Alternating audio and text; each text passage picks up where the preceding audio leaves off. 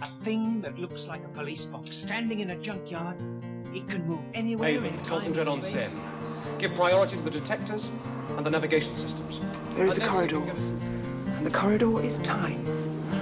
It surrounds all things. On things. display, I eventually had to go down to the cellar That's the display department. with a torch. The lights are probably gone. So had the stairs. Yours is number six. I am not a number. I am a person. Welcome to British Invaders, episode 406. This is the podcast all about British science fiction television, and this time we are continuing our discussion about Kaldor City. This is Brian from Canada. And this is Eamon from England. Hello. This is our roughly annual spin off event where we talk about a spin off from a British science fiction television show into a different medium other than television. And this time it's sort of a double spin off because Kaldor City is unofficially a spin off of both Doctor Who and Blake 7. It is not licensed from the BBC for either one, but it is licensed from the writer Chris Boucher, who kept the rights for the characters and ideas that he created for his stories as authors typically did in Blake 7 and classic Doctor Who. And we ended up with elements from both Doctor Who and Blake 7 and these six one hour audio dramas produced by Magic Bullet Productions. And they are set in the world of Kaldor City, in the city on a planet that comes from 1977's Doctor Who serial, The Robots of Death, which we talked about quite a lot last time. And it brings in a character from a Blake 7 episode called Weapon, that was also written by Chris Boucher. And as we're going to mention in a moment, there are some other Blake 7 elements involved in an intriguing sort of crossover between the two worlds.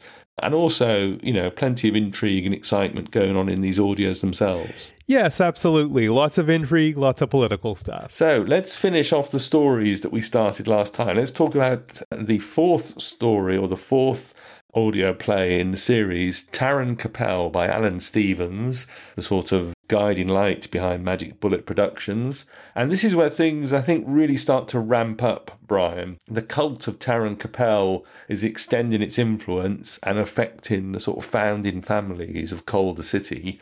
And well, without giving too much away, it's going to lead to a sort of huge sort of finale, a bit of a cliffhanger as the stakes suddenly get really raised at the end of this one, Brian. Yes, absolutely. And we get to a cliffhanger involving the robots and the idea of Taren Capel and references to Taren Capel from that original Doctor Who story, The Robots of Death, are quite important to this one. Indeed.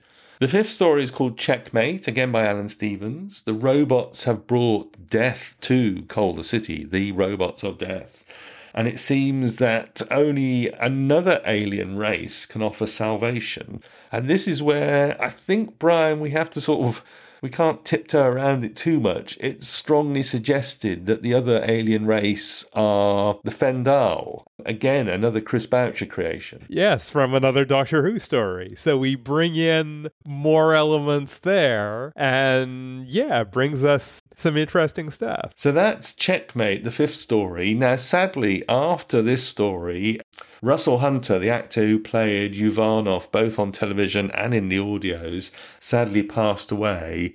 And it did seem for a while as if the Kaldor City series might have finished at this point, but there's more to talk about. Yes, they did follow it up first with a shorter story that's a download called The Prisoner. Yes, that's the one that I listened to, in fact, this morning. And um, as with all these last few stories, it's an interesting musing on what is reality for 20 minutes between the character of Iago and his interrogator. it's it's a philosophical argument and discussion, I think, Brian. Yes, and we do sort of go into stranger territory in these later ones, including Storm Mine by Daniel O'Mahony, which is the final CD release for for Kaldor City, the last of the the six. It takes place 18 months after the events of Checkmate, where Blayes finds herself on one of the storm mining vessels with a strange group of characters, but not everything is what it seems. So again, this gets into strange reality bending territory as well. Interesting stuff, and a bit like, I suppose, the Doctor and Leela suddenly turning up on Storm Mine 4 in the original serial. Yes, of course. And in the final release, the short metafiction, which was by Alan Stevens and Fiona Moore, uh, again, this is uh, a download release. We get some reflections back on the series, and there are further hints at the identity of Kaston Iago. Yeah, I mean, again, I listened to this one this morning, Brian, and if you want to hear Kaston Iago recapping a history that sounds very much like the entirety of the run of Blake Seven on television, then this is the one to listen to. And yes, there is a revelation uh, towards the end about who Kaston Iago may actually be. But again, it's playing with, as the title suggests, it's playing with reality and fiction here. Yes, absolutely. Which I think brings us to the point where we should talk about some of the connections between Doctor Who and Blake Seven and how Kaldor City sets that up. So it's interesting that we were discussing last time, and you were filling me in on this, Brian, that Chris Boucher, as was sort of common at the time, gets to sort of own the characters he introduces and the settings he introduces. But obviously, they can't use the Doctor and Leela, for instance. But Kaldor City is quite clearly a connection with Doctor Who. It's you know it's in the serial, and here we have these adventures set in Kaldor City. And then, of course, we've got the psychostrategist Carnell, who you mentioned last time, who's on the run from a strange, powerful federation. Clearly, you know, the same actor, the same character from the episode Weapon from Blake Seven. So there's a definite link between the two. So those ones are sort of obvious in sort of audio black and white for us, Brian. As are some of the characters from the Robots of Death, including Uvanov. Indeed, yes. And of course, we get the key question about Paul Darrow and this character Kaston Iago. And I think from the beginning, it's pretty clear that Kaston Iago is intended to be Avon or some version of Avon from Blake 7 he has a similar personality in sort of being devious and tricky. And Darrow's performance is very much like Avon. And we have his computer skills and so on. It's a bit of a stretch to have Avon as an assassin, as uh, Kaston Iago is, but with all of these other pieces, it does sort of make sense. And it is pretty clear that that was the idea. It does seem to be from Paul Darrow's performance that this is very much an Avon style performance of this character who's you know uh, was always tricky and uh, could turn to the sinister it seemed and I, I don't know if I should I'm reading too much into things, Brian, but Iago is the treacherous character from Shakespeare's Othello, and even Avon's name possibly suggests to me Stratford on Avon and Royal Shakespeare Company. But as I say, that's probably me getting too tin tinfoil hatted. Using the name Iago must be a reference. I can't imagine that it would be something chosen at random.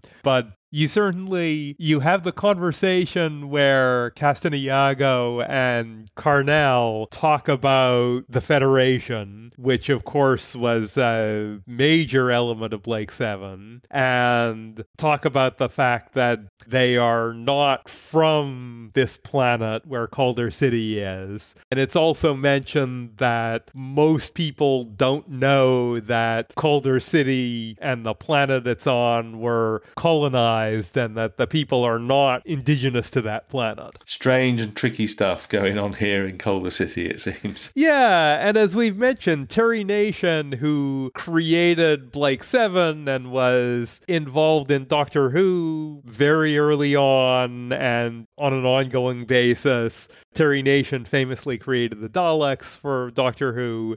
He wanted to bring the Daleks into Blake 7, and he sort of had the sense that they either took place in the same universe or that they could take place in the same universe. Fascinating stuff. They would have turned up at the end of season B of Blake 7, the Daleks. Yeah, it was either Chris Boucher or the BBC who said, no, that's not the way to go. I believe the BBC did not want to tie tie those two big properties together. Whereas here, with Chris Boucher's creative consultant, based on the works of Chris Boucher, they're really leaning into the connections without, you know, actually saying it out loud. But it's it seems fairly obvious in these productions, doesn't it? Yes. They never mention the Doctor or any of the major Doctor Who things. They don't mention Blake or any of the Blake 7 characters or the Liberator or anything like that. But they have characters played by the various actors. They have Kaldor City itself. They have the robots. They mention the Federation. So there are a lot of things that unofficially tie this into Doctor Who and into Blake 7. Fascinating stuff. Now, as we say, once a year we like to look at a spin off from one of the TV shows that we've covered in the past. We've done a few spin offs of Doctor Who in the past. We've done a Blake 7 spin off as well.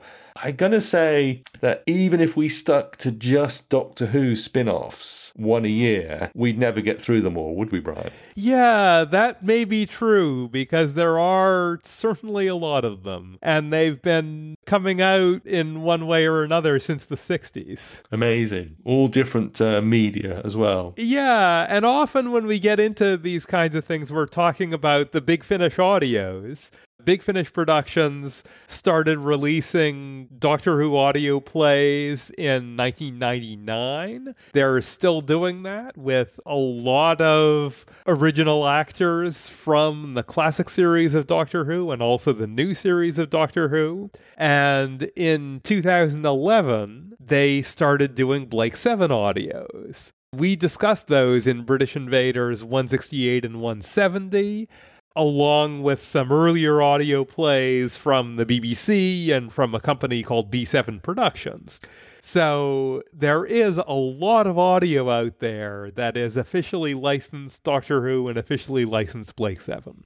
And if we think about these two sort of giants of British science fiction television, these two shows, that we covered very early on in, in the sort of British Invaders canon, um, they probably have inspired more spin offs than almost anything else, apart from possibly Gerry Anderson's productions as a whole, might start to get close to them and rival them in that, I guess, Brian. Yeah, certainly that's true for Doctor Who. There's a tremendous number of things with the comics and the novels and various types of audios and so on and so forth but Blake Seven has things out there too. And it's something about, I don't know, the sort of magic, the inspiration that these shows achieve in that they have created so much uh, spin off material that people have just wanted to write books, to write comics, to create games, animations. And of course, as you say, Brian, there's so many hours of audio for the various shows. It's fascinating how much how many spin offs there are. Yes, absolutely. So it's time for us to get into our own views on these Kaldor City audios, these six plays that we've been listening to. Brian, I'm going to throw it to you first of all. What did you like about these productions that we've been covering? Yeah, so there was a lot to like in these. I will say that the performances and particularly the sort of central three characters and the characters uh, and actors coming back from the Robots of Death and from Blake 7. The performances were particularly good. It was lovely to have people like Russell Hunter and Scott Fredericks and Paul Darrow coming back and playing characters like that they were very good and it really set the tone nicely. So I liked all of the performances and some of those central ones particularly. Yes, great great performances here. Lovely to hear David Collins, very recognizable voice to me.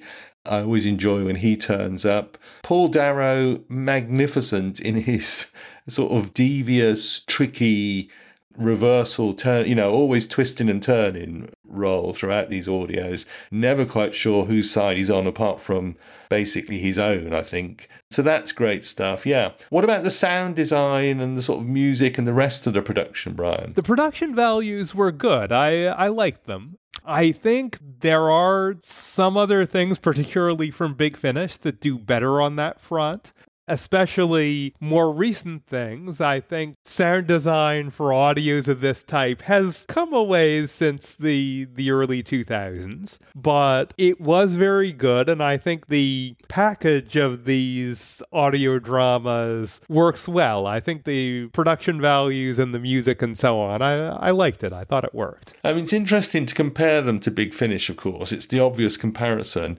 And I know you were saying that Big Finish of course have also also explored the worlds or the stories inspired by robots of death themselves, haven't they? Yes, absolutely. In particular, in a spin off series called The Robots, which is set on Kaldor City and uses those same robots from the Robots of Death and they have a series of box sets with those. And those are very good. And those are much more recent and you can tell that they're more recent i think. It's a more updated style. It certainly has better gender balance with a lot more women involved. I think it is more focused on the robots and the implications of the robots and some of the central characters that they've brought in from the Big Finish stories. It is a different type of thing. But I think if you want an exploration of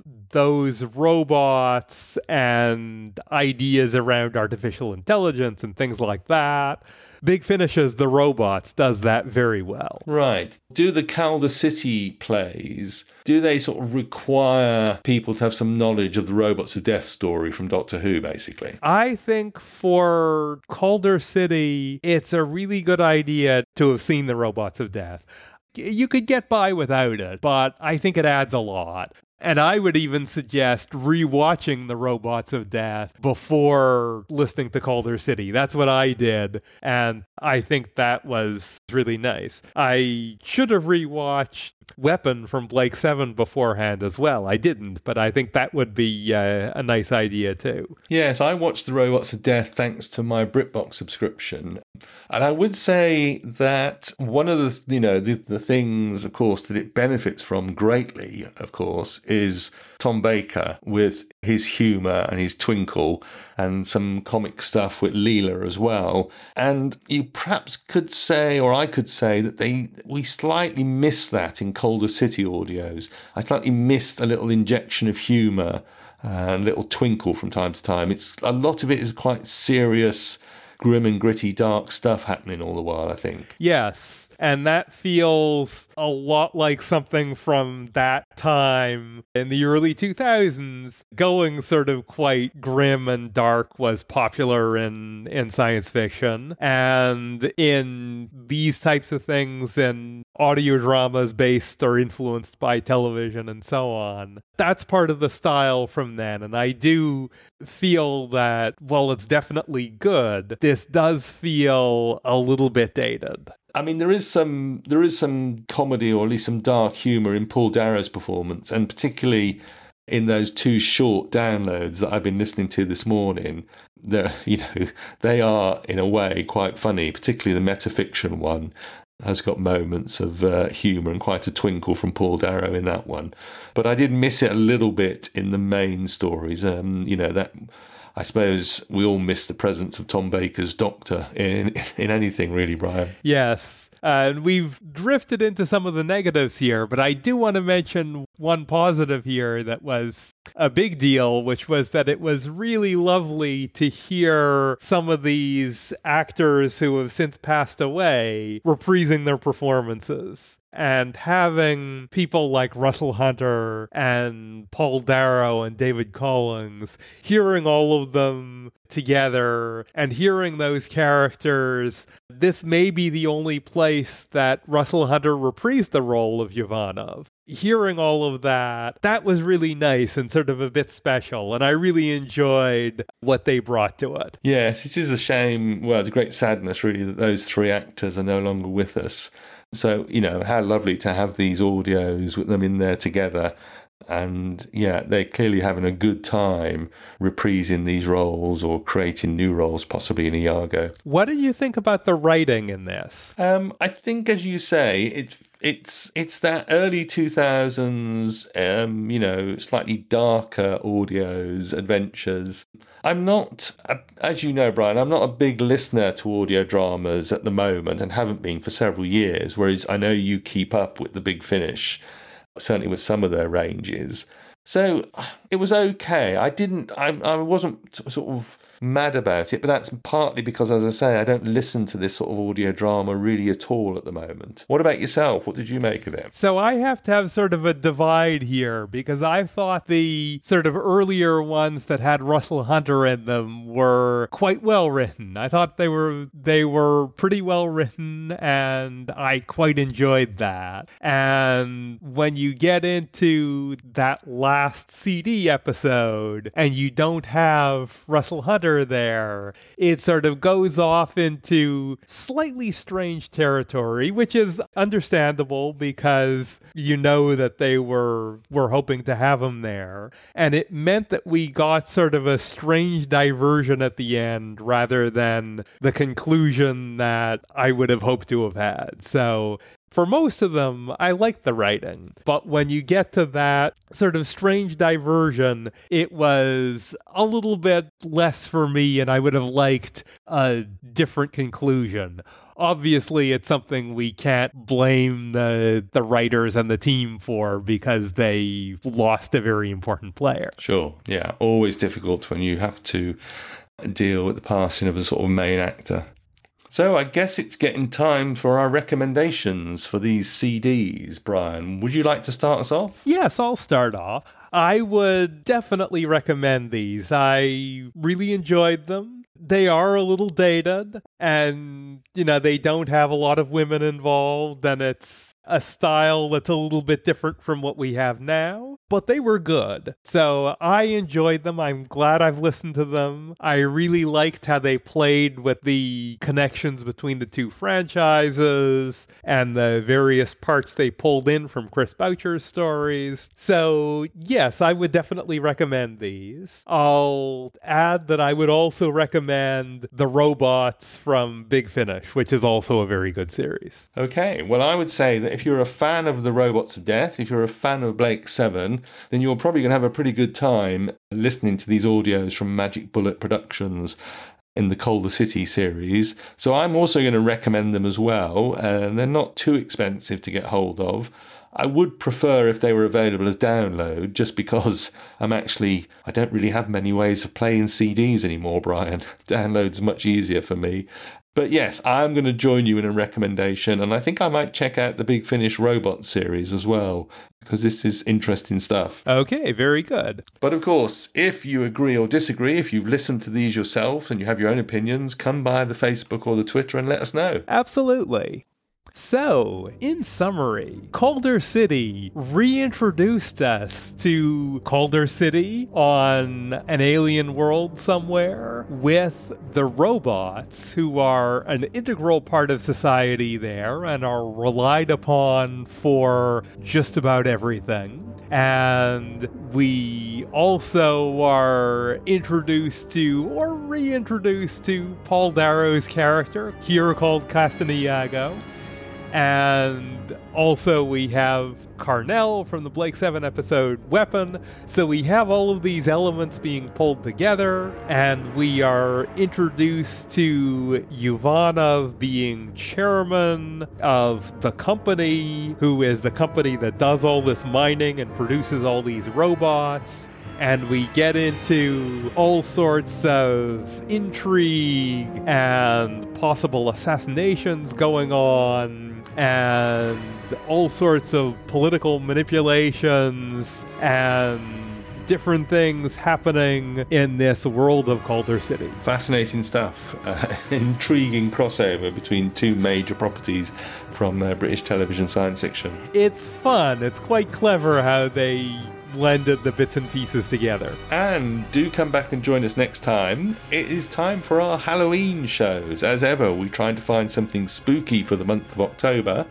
And this time, we have gone back to the BBC in 2014 to do their ghost story called Remember Me. And it features a return to the screen He'd been away for some time from Michael Palin, and I think it might be the first time we've seen him actually acting on screen rather than just doing voiceovers, Brian. Yes, and things we've covered on British Invaders, I think that's right. So it'll be a fun one to talk about for sure. Another member of Monty Python to talk about. Indeed. Until then, you can find all of our episodes, over 400 of them now, at BritishInvaders.com. Or if you search for British Invaders on Facebook, you can find our group there and join in on some of the conversations. Or if you look for at Brit Invaders Pod on Twitter, you can talk to us there and please follow us if you can. Yes, give us a follow and drop by the Facebook group and say hello. Absolutely. And we like to announce our new episodes in both places, so that gives you an extra heads up. It does indeed. And of course, we tell you what the next three shows we're going to cover as we go along.